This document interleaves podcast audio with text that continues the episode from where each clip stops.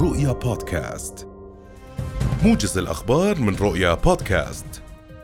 استقبل جلالة الملك عبد الله الثاني اليوم رئيس هيئة الأركان المشتركة للجيش الأمريكي الفريق أول مارك ميلي.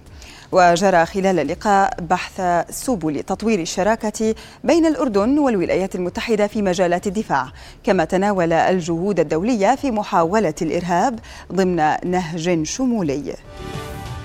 تعقد لجنة الصحة والبيئة النيابية اليوم اجتماعا لمناقشة قرار نقابة الأطباء وقف استقبال حالات التأمين بعد تأجيل النقابة لقرارها حتى كانون الأول المقبل بدلا من الثاني من الشهر المقبل. وأنهى اجتماع عقد في وزارة الصحة أمس خلافا بشأن لائحة أجور الأطباء وتطبيق نظام الصندوق التعاوني. وأكد وزير الصحة حرص الحكومة على التوصل إلى اتفاق يرضي كل الأطراف. ويصب في مصلحة الوطن والمواطن واعتماد الحوار كأساس لحل, أي خلاف. قال وزير التربية والتعليم عزمي محافظة إن الوزارة لم تلزم المدارس الخاصة بالتعاقد مع أطباء أسنان مشيرا إلى أن قانون الصحة العامة هو الذي ينص على وجود صيغة تعاقدية. وبين محافظة لرؤيا أنه وبحسب قانون الصحة العامة فإن المدارس ملزمة بتقديم خدمة فحص الأسنان للطلبة. ولفت إلى أن بعض المدارس الخاصة تعاقدت مع أطباء أسنان غير ممارسين بتعاقدات شكلية مؤكدا أن هناك اتفاقية تضمن أن يكون الطبيب ممارسا مقابل دفع الحد الأدنى للكشفية على دفعتين وهي ثلاثة دنانير عن الفصلين الدراسيين. أعلنت المؤسسة العامة للضمان الاجتماعي اليوم عن استمرار العمل ببرنامج استدامة plus plus ضمن المرحلة الثانية الذي يدعم اشتراكات العاملين في القطاع الخاص والعاملين لحسابهم الخاص ويقدم حوافز شمول لهم داعية الفئات المستهدفة في البرنامج للتقدم بطلبات للاستفادة منه لما له من أهمية كبيرة في تقديم الحماية الاجتماعية لهم.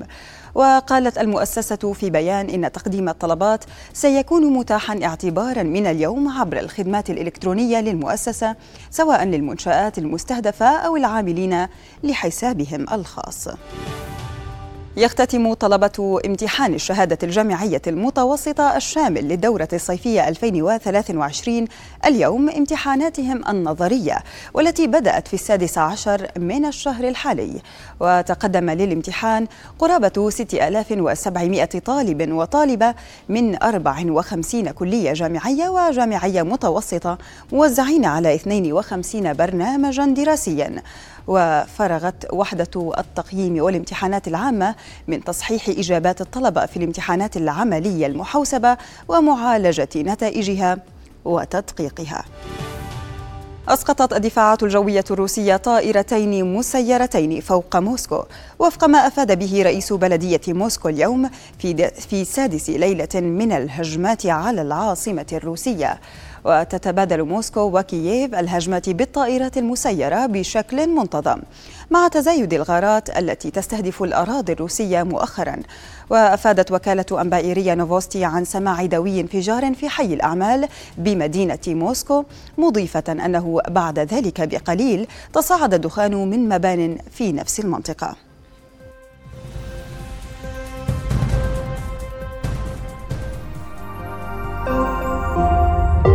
رؤيا بودكاست.